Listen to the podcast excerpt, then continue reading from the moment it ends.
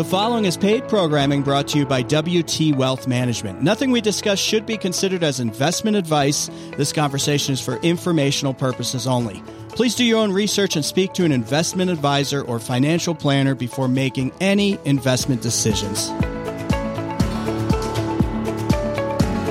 Welcome to Intelligent Investing with Glenn Leest. I'm your host, Jeff Orvitz.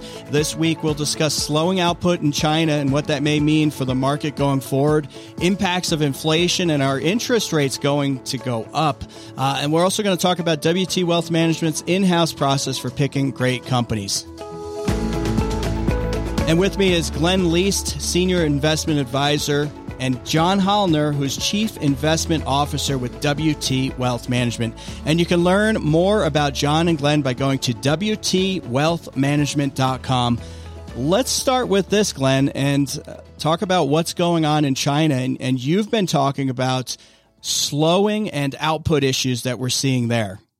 Yeah, so China's always had, you know, traditionally high GDP numbers. And I was actually watching a documentary on China you know, just you know, recently, they, sometimes they'll just build just for the sake of building, not necessarily because they need it. So I think they're coming to a point where, you know, there's really two things that are they're hitting them. One is, you know, you can't keep up expansion at those high rates forever, and then two, they're actually running into you know energy issues where there's not enough energy to keep up their production. They're they're you know hitting a little bit of roadblocks there. So you know if there's not enough oil and energy to you know continue their production, it's going to slow a little bit. So you know what we're talking about with China is is not these you know out of the park numbers every single year more of hey let's starting to get back down to reality and so when we say about slowing that's what we're talking about is they're, they're coming back down to you know more normal numbers as opposed to that you know eight, nine, ten percent GDP numbers that they've been consistently posting, which is you know crazy that they can continue posting that for you know it's not going to be indefinite. So that's when we're talking about slowing is they're just kind of returning back to more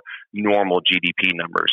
Well, and John, if you look back to the late 80s when it was Japan everyone was talking about, and I think to echo what Glenn was saying here, Japan started uh, pumping things into infrastructure and building the bridges to nowhere and things like that. Remember all that? And now they've been mired in trouble for a very long time. So I don't know, is history repeating itself, just uh, kind of rhyming here, maybe? I think it is. I think China has deeper problems than a lot of uh, you know novice investors would realize at this point. I mean, construction spending has been about 25% of China's GDP. And as Glenn referred to, and, and you can go to YouTube and watch some 60 minute segments that they had a few years ago, is there's been needless building in China for almost a decade. And people have seen these ghost cities that they've created where they've built 50, 60 story high rise condominium buildings. And I'm talking dozens of them. Yeah. There's not a single inhabitant in them. And they've been financed for the government to keep working and keep people busy. Um, most of them are uninhabitable. Uh, they don't have electricity. They don't have indoor plumbing. The concrete's very suspect. You can almost knock an entire building over, you know, with one swift kick. So there's been, you know, I think the the global experts have always been a little suspects of China's seven, eight, nine percent GDP numbers, and always thought it was a more modest number, maybe like five or six percent, which you know was still a strong number considering over the last twenty years the U.S. has averaged about two and a half percent GDP.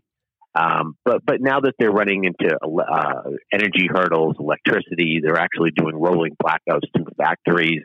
Um, Xi Jinping has cracked down on a lot of uh, dissidents within the country.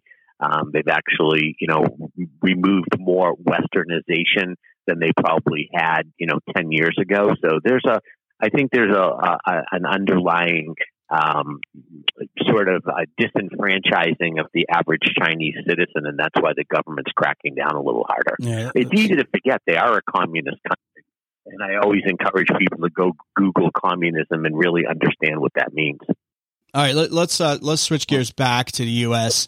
and uh, the Federal Reserve and interest rates. I, I was seeing that one of, and I, I, forgot to write his name down. One of the, I call him the Fed heads. One of the Fed heads admitted that we are in long term inflation and that this isn't quite as transitory as they thought. Uh, and that's what, and I've been talking about this for a while. Uh, our rate hikes now on the table um, especially if you're in longer term inflationary cycle. And, and um, uh, Glenn, let's start with you. I mean, can can we even handle interest rate hikes Will they have to try to do it to tame inflation some? I mean, your, your thoughts on that? Yeah, so you know we've been actually talking about inflation of the last you know six months on the show, and we've been kind of going back and forth. We one part of us was like, yeah, it's transitory, and then the other part of us was thinking, well, maybe not so much. I mean, we got a lot of factors that you know are going on that point to inflation being around for a while, such as we've got a lot of spending, we've got a lot of supply and demand issues, you know, and those are really not helping inflation be temporary. And so I think they, I think inflation is going to be here for a while. And, and two of the ways that they can go about taming inflation is one is they raise the interest rates, you know, which is one we've talked about in the, in the show, and then the second is they reduce the amount of treasuries and mortgage-backed securities that they're buying each month. And so the the kind of their first game plan is is to reduce that 120 billion dollars a month that they're buying and kind of see how that goes and you know kind of do it very slowly. So they'll kind of first start with that and then you know from there you know look at raising rates. Now the question is how will the markets uh, respond you know traditionally uh, you know raising interest rates is actually short term kind of seems like a bad thing, but long term is actually a good thing because that means your economy is growing. You've got you know rising costs. You've got you know economic expansion. So you're actually trying to raise interest rates to you know kind of cool things off a little bit. So short term, I could see the markets kind of being a little bit uh, uneasy with any kind of rate hikes or changes, and maybe for a, you know half a month or a month or so, the markets you know kind of digest that and trade off. But then long term, you know, we've actually seen that ra- raising rates is actually a good thing for the equity markets and good thing long term. So it's just, I think it's all about perspective of how we look at it, um, and it's probably going to be something that is necessary moving forward. I don't like it, but you know it's going to be necessary that we eventually need to figure out how to, you know, pare back inflation and how to combat that because you know right now it's, it's you know everywhere we go it seems like everything's more expensive and it's you know it's really just taking money off of the everyday person's you know budget. You know we're the ones that are you know paying the cost for the higher goods, and so we're we're definitely feeling it as your average Americans. Yeah, and John, the the hidden uh, tax, the stealth tax of inflation. What's also interesting is consumer price index. I think like a third of it is is that rental adjustment um, formula that they use. They do the survey where they call and, hey, uh, John, if you were to rent your house, even though you occupy it, what would you rent it for? And I, I think that you probably sure. would say less than it actually would rent for. So I, I think that it may be even a little higher than. I'm pretty sure it's pretty higher than what they actually think in in the CPI numbers. Yeah, you know, uh, what confuses people is they see so many different numbers. You can see the CPI, you can see the uh, the expenditure index. Some of them uh, remove food and energy, which is where we've seen some of our highest inflation numbers with uh, gas at the gas pump and and food in the grocery store. So uh, I I've come to the camp where I do believe inflation is becoming a problem and it looks like it's going to become a persistent problem. Yeah. And unfortunately, it's probably going to take Fed intervention to, to cool it down. And that means that they'll probably accelerate their tapering process. I think the initial map out was anywhere from 10 to 12 months they would taper off the $120 billion a month of bond buying that they're doing. And then once they get through that, then they'll look at interest rates. So uh, I'm quite confident that we're 12 months away from them actually moving the Fed funds rate. Um, and we'll just have to monitor inflation closely. It, it, it's bad for American households. There was a study that came out this morning that inflation is costing adults per adult about two hundred and seventy five dollars a month more. Yep. So for for a husband and wife that are living on their own, it's it's in excess of five hundred dollars a month. It's costing them for the same goods and services pre-pandemic is that they're paying now, and, and and you know that's a big number. The lower you are on the social economic scale, if you're a husband and wife making sixty or seventy thousand dollars combined, five hundred dollars is a lot of money. Um, so you always have to keep that in mind, and there's nothing that erodes consumer confidence more than inflation. I heard someone say something like, "Well, food inflation isn't bad. Um, you know, just don't buy chicken, beef, or or pork." it's like, what's left? Fish, you know, or so. milk, or milk or eggs. Yeah, right? exactly. You're listening to Intelligent Investing with Glenn Leest. Call Glenn Leest for a complimentary consultation at 928 225 2474. There's no obligation. Just call 928 225 2474 or go to WTWealthManagement.com. And when we come back, Glenn and John and I will discuss market volatility, the energy sector, and REITs. What is a REIT? And their in house process for picking great companies. Back in just a minute.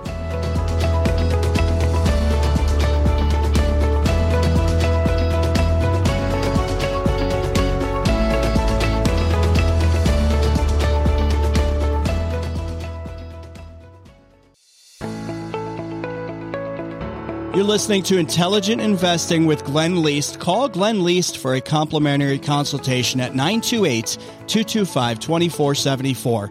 There's no obligation, just call 225 2474 or go to WTWealthManagement.com. I'm here with uh, John Hollner, who's the Chief Investment Officer and Glenn Leest, Senior Investment Advisor with WT Wealth Management. You get more information by going to WTWealthManagement.com. And uh, Glenn, let's let's start with you on this one. We've talked in the past about the difference between market volatility and market risk, and right now we're seeing a lot of volatility, especially in tech stocks. But I guess is it market volatility, or are we talking market risk here? You know, I think we're talking about market volatility here because if we look at some of these tech stocks, you know, maybe 20 years ago, tech stocks were not as integral to our daily way of life, whereas now, you know, trying to live without Amazon or Apple or Google or Facebook or you know some of these tech companies is, is becoming increasingly harder, almost near impossible, one might argue. So I would say these these companies, while they may fluctuate in price at all, we're not going to stop using them in our daily life. In fact, if anything, you know they're they're such a you know staple of our everyday life that it's going to be hard for us to get away from them. So I don't think they're at risk of going out of style.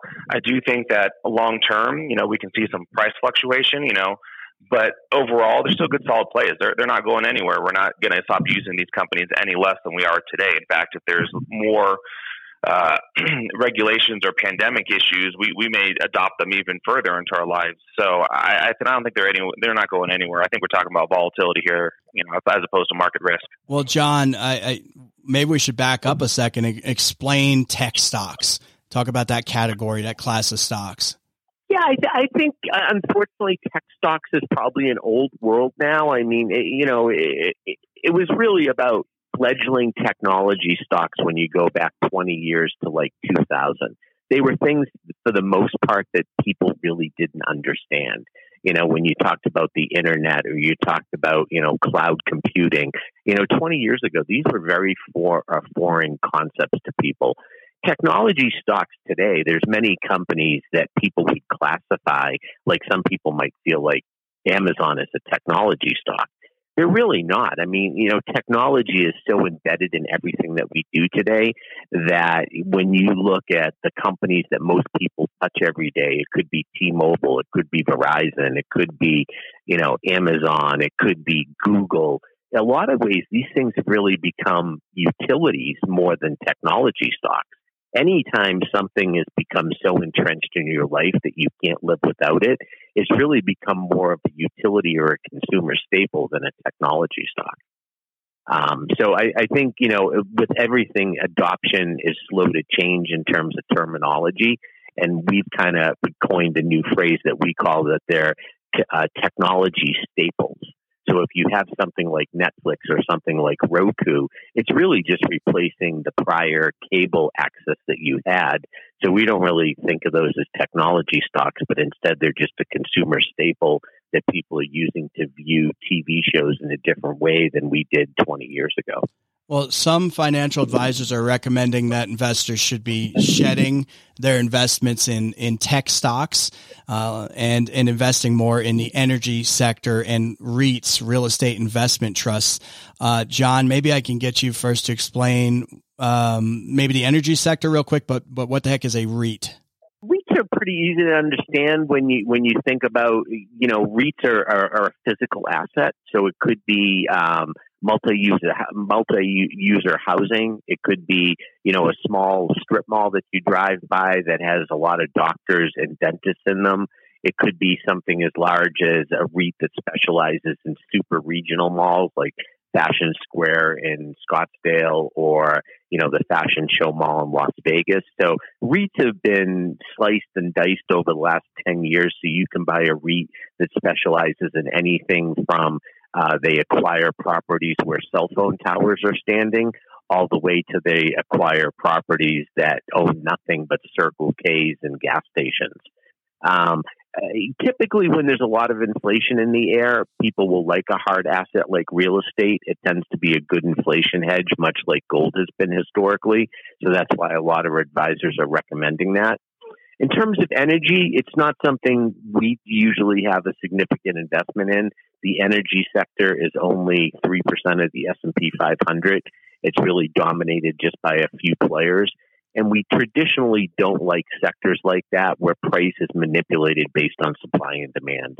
Energy trade trades in such vast ways just on how OPEC has decided they're going to pump oil out of the ground next month. And we'd rather have investments that we can really evaluate and figure out if they're a good investment or a bad investment, and it simply isn't manipulated by supply or demand. All right, and we're talking with uh, Glenn Leest and John Hollner of WT Wealth Management, and you can check it out at WTWealthManagement.com. Get more info at WTWealthManagement.com. And Glenn, let me let me ask you this: We've spent a lot of time talking about inflation, um, pr- pretty much every week for months now. Uh, continues to be a major concern. What are you telling clients when they're calling in to ask you about it and with their concerns? Yeah, so when clients ask me about inflation, one of the, the first questions that, you know, they ask is, is this a short term thing? Is this a long term thing? You know, how are we viewing inflation? Is it here to stay? Because um, if it's just short term, you know, then, you know, maybe we make some, you know, minor adjustments. But if it's long term, then, you know, we definitely need to be having the conversation of how do we beat inflation? And that's what most of our clients are concerned about is, you know, how do they continue to grow their portfolio above and beyond inflation? And the conversation a lot of times focuses in on just education to say, hey, if you're in a mostly bond or interest sensitive portfolio and you're only getting two and a half, three percent, but yet inflation's rising at four percent or five percent every year, we need to be in investments that could really continue to grow past inflation. And one of the best places to do that is is going to be in stock ownership.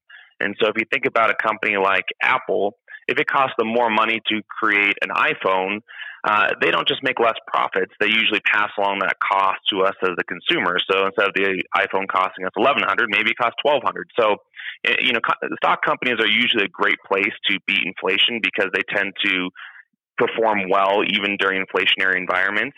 Um, the other ways they can do it is, you know, maybe we build in some real estate investment trusts, some REITs like we talked about.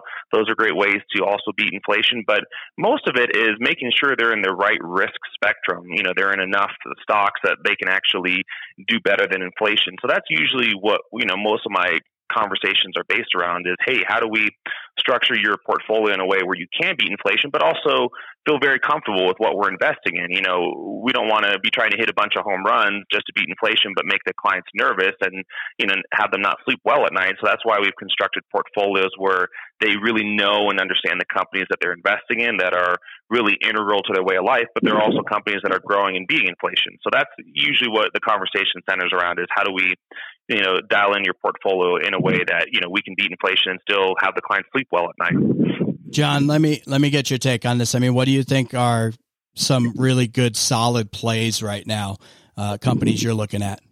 Well, like I said earlier, we really like companies that you can't live without. And I always rattle off some names like, you know, Adobe for one, which is a software manufacturer that a lot of people use every single day. There's really no way to live your life in, in the modern business world without Adobe. One of our other companies that we love is Microsoft. Same way. Almost every single person touches Microsoft in some way. Another name that we've loved forever is Google. Um, you know, the average person, and this will blow people's minds, uses Google to perform some sort of search 15 times a day. Um, and, and Google is really just a massive advertising mechanism where companies of all shapes and sizes are paying them for their search optimization services and, and capturing that. Another huge arm of Google is YouTube. Another huge, I mean, I'm talking multi billion dollar revenue generator from the ads that are placed on YouTube every single day.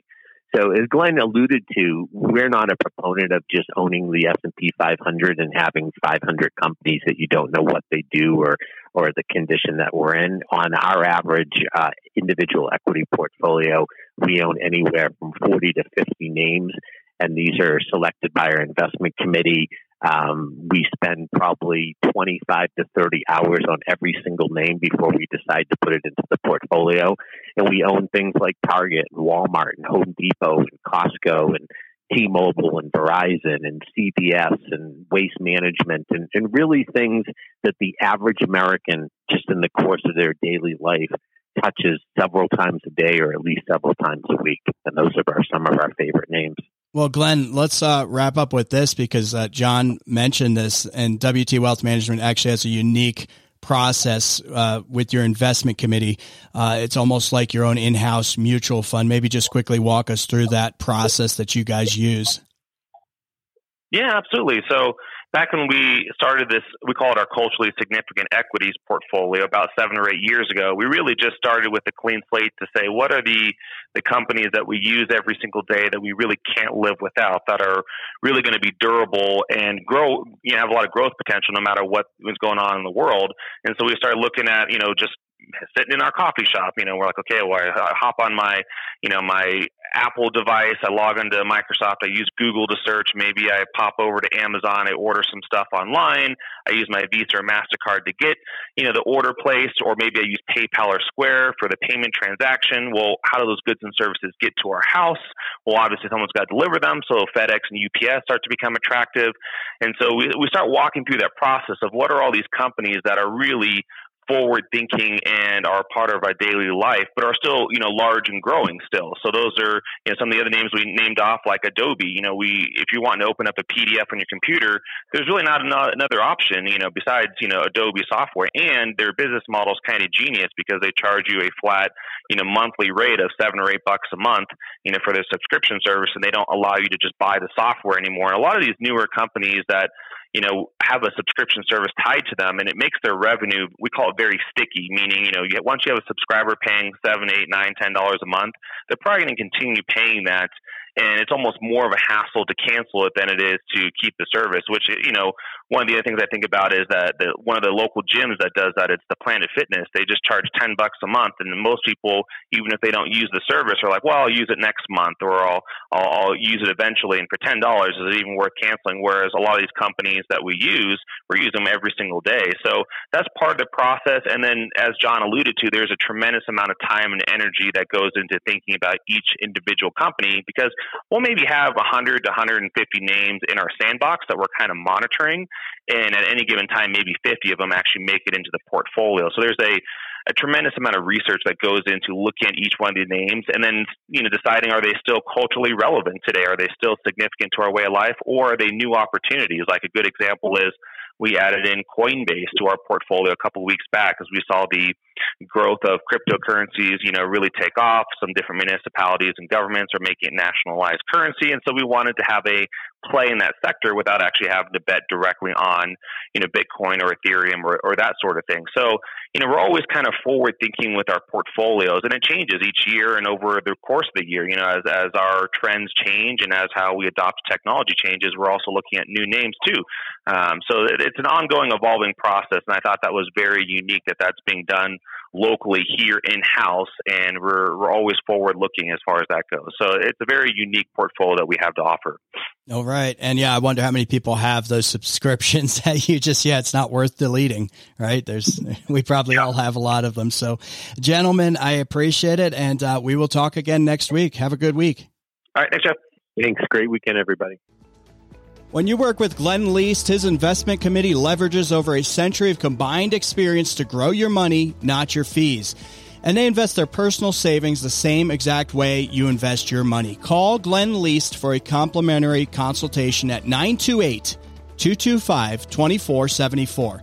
That's 928 225 2474. There's no obligation. Give Glenn a call, 928 225 2474. Or you can also go to WTWealthManagement.com.